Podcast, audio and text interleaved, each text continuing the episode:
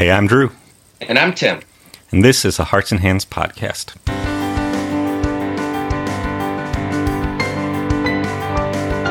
Season 2, Episode 30, we continue our conversation with Brandon Steenbach about major life decisions.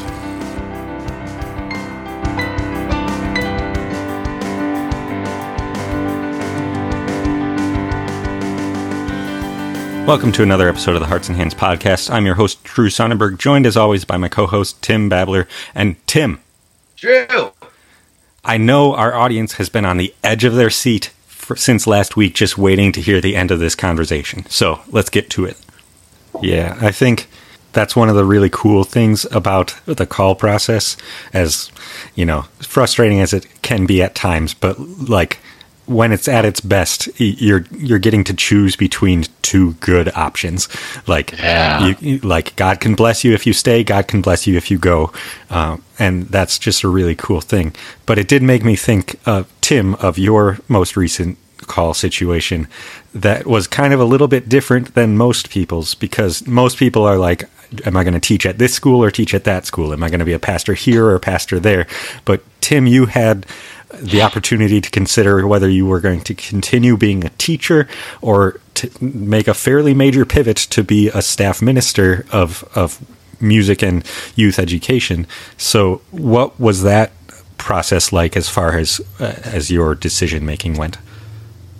Yeah, and I'll actually take a step back because the call that I had to serve here at St. Mark was not the first opportunity I had to serve the church in that way. A year before, I had a call that was to a church in Falls Church, Virginia, which is in the DC metro area. Mm-hmm. And I I was going through the same process and I realized when I was going through that call where it's like I can serve the church full time and I was really excited about it.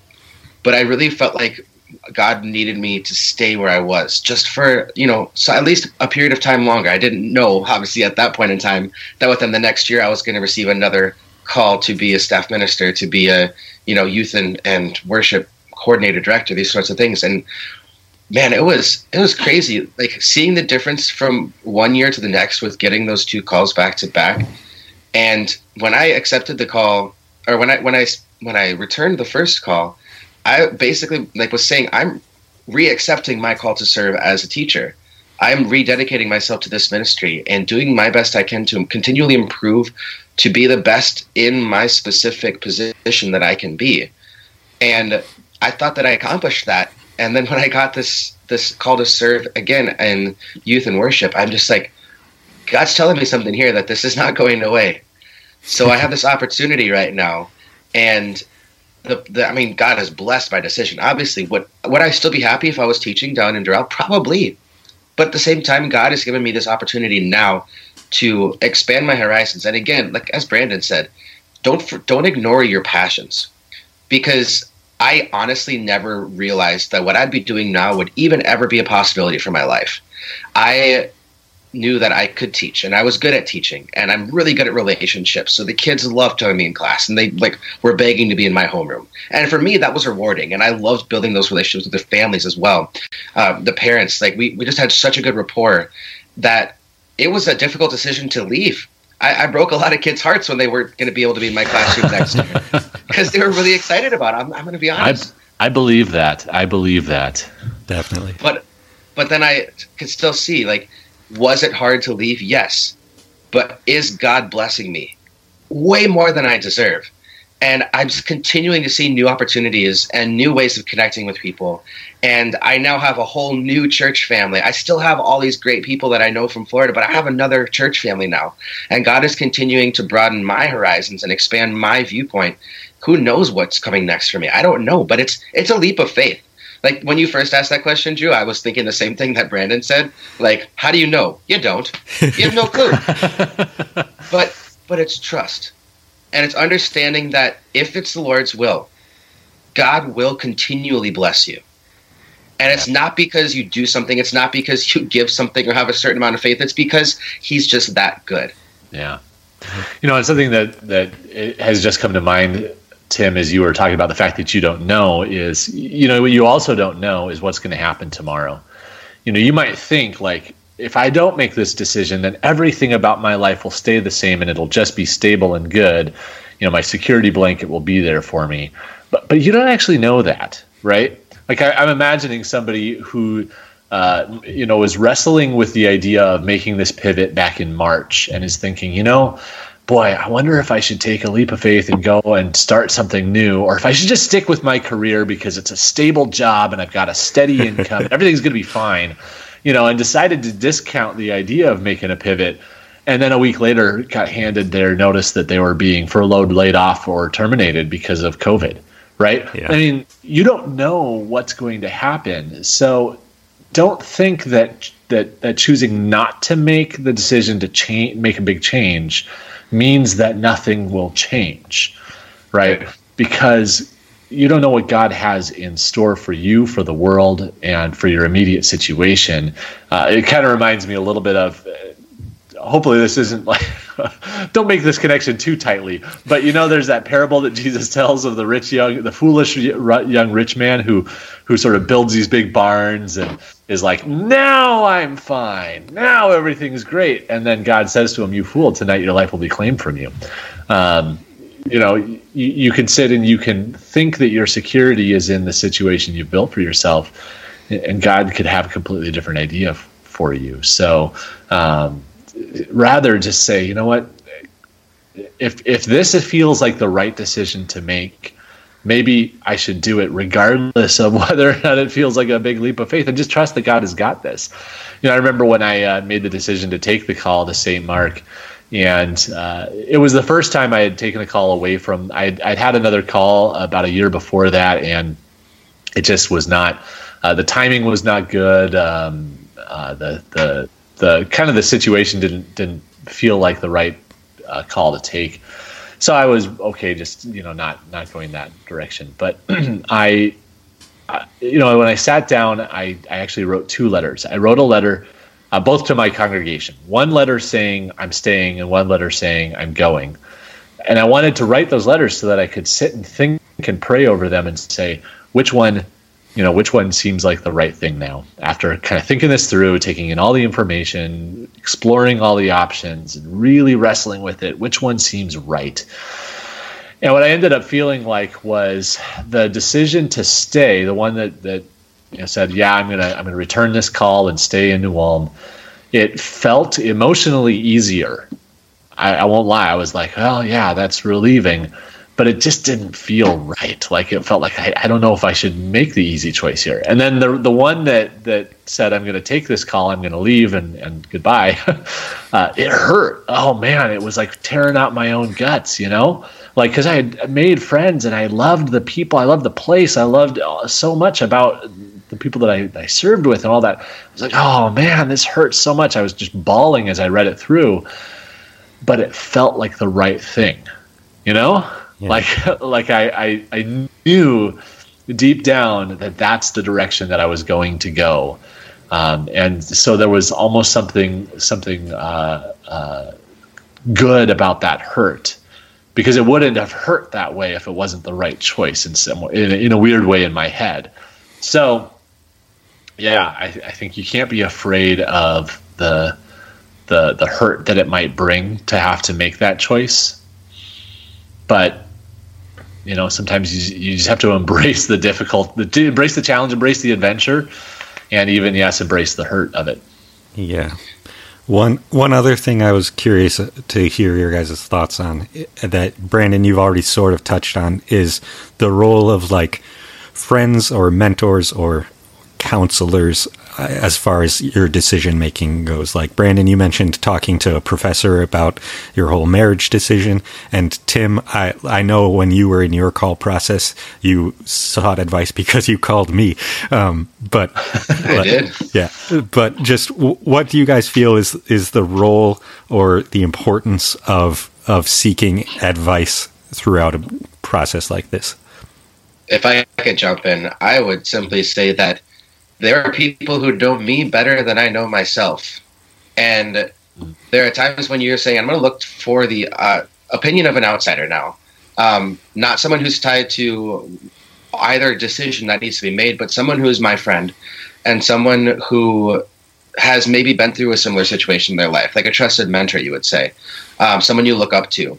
I I had multiple people that I called and reached out to, and they were just very blunt with me, and they're like, you know, what what is the best for you? Where do you feel like God is leading you? And it's people that I may talk to on a regular basis. For example, Drew, we talk weekly, but there are some people that I only talk to once a year, maybe and I still would reach out to them. That one person is uh, Pastor James Buskey, who is the director of Lighthouse Youth Centers in uh, Milwaukee, Wisconsin. Mm-hmm. He uh, he was my pastor for a couple years out in Washington when I was in the formative years of my life as a high schooler, mm-hmm. And he I had such a a deep respect for him that he's a person that I talk to a couple times a year when I'm at an uh, event that's supporting Lighthouse Youth Centers or something to that nature um, or if he's at my brother's house in Grafton and I'm visiting with them or whatever. But I can call him, and he's the kind of guy who's like, because of his strengths and, and he's very direct and to the point. And I think it's important to talk to people of different perspectives because you're going to hear different things from different people. And obviously, you're making a big decision, there are people that are going to want you to make one decision and people that are going to want you to make another. So it's it's important to, for me also to have an unbiased opinion. Yeah, yeah that's some good advice i also think it's important like that you you choose somebody who you know to have a certain level of wisdom and not uh, you know, don't go don't go for advice to your friend who can't keep his own life together.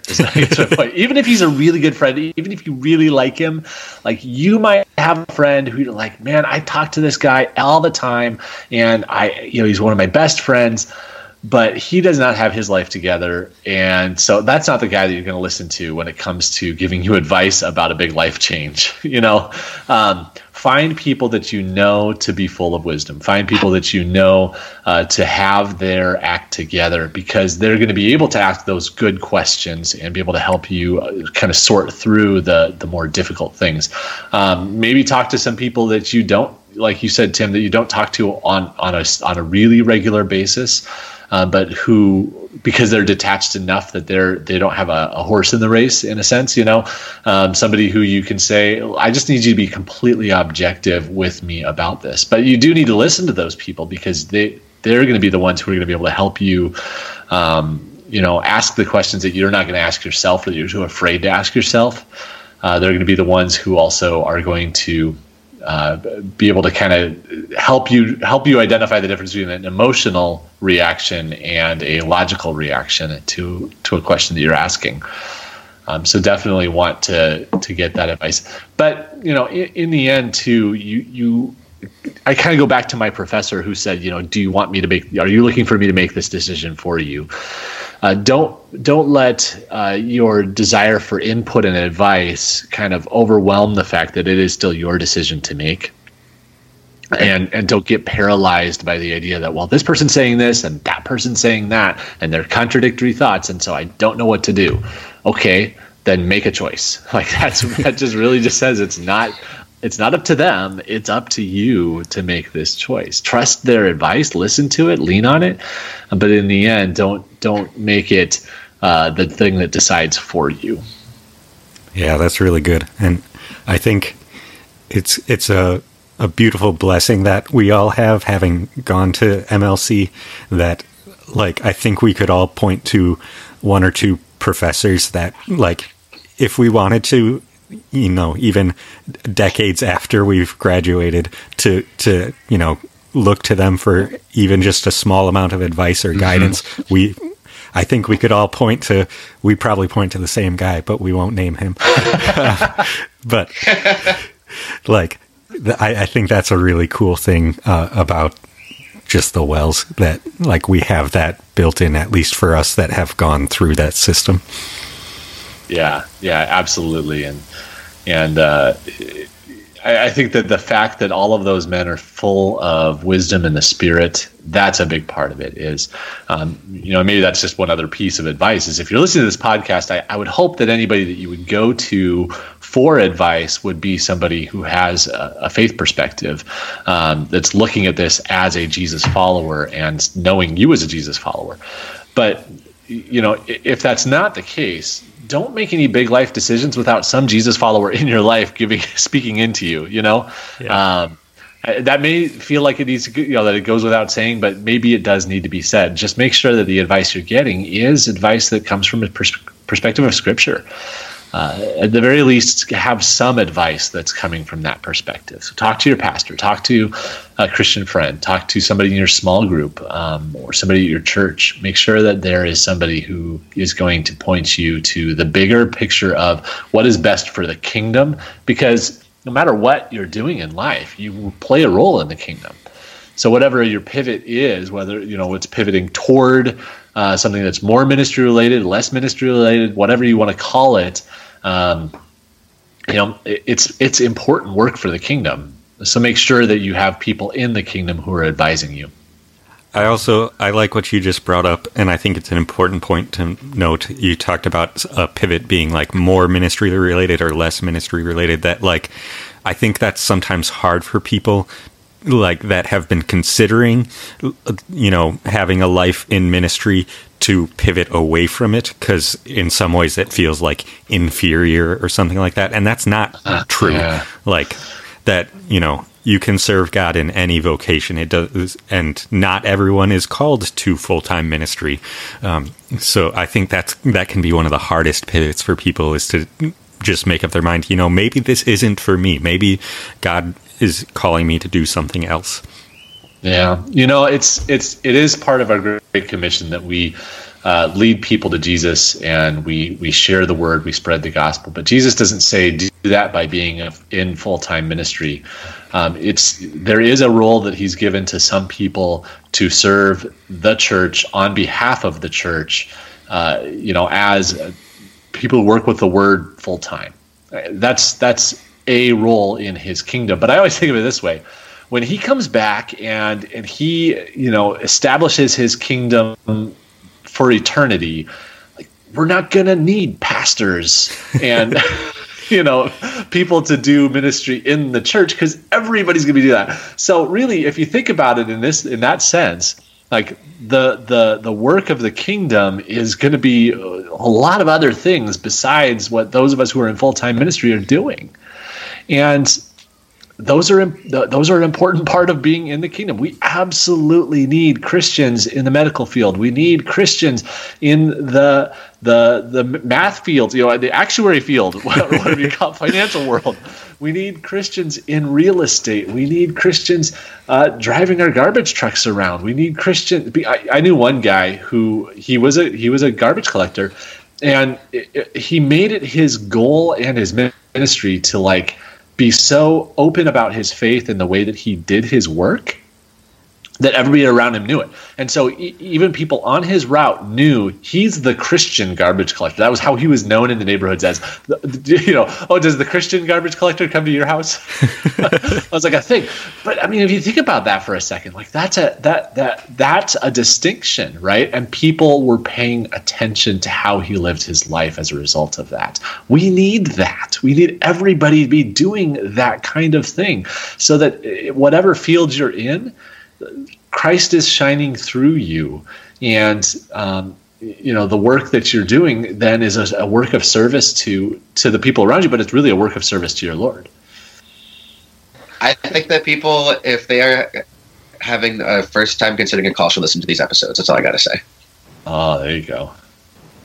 Well, thanks again, Brandon, for taking the time. We yeah. really, really appreciate it. Well, I always enjoy talking to you. Glad to be here, guys. That wraps it up for another episode of the podcast. As always, if you have questions you want answers to, people you'd like to hear from, or you are an artist that has just finished up something new and cool and want to talk about it, feel free to reach out to us at heartsandhandspodcast at gmail.com or on any social media platform at Wells Creatives. And if you're interested in supporting this podcast financially, you can do so at patreon.com slash hearts and hands podcast we have different levels of giving there that will help us cover hosting fees and uh, continue to provide great content for you and get these uh, episodes up and running. Thanks for listening. We'll catch you next time.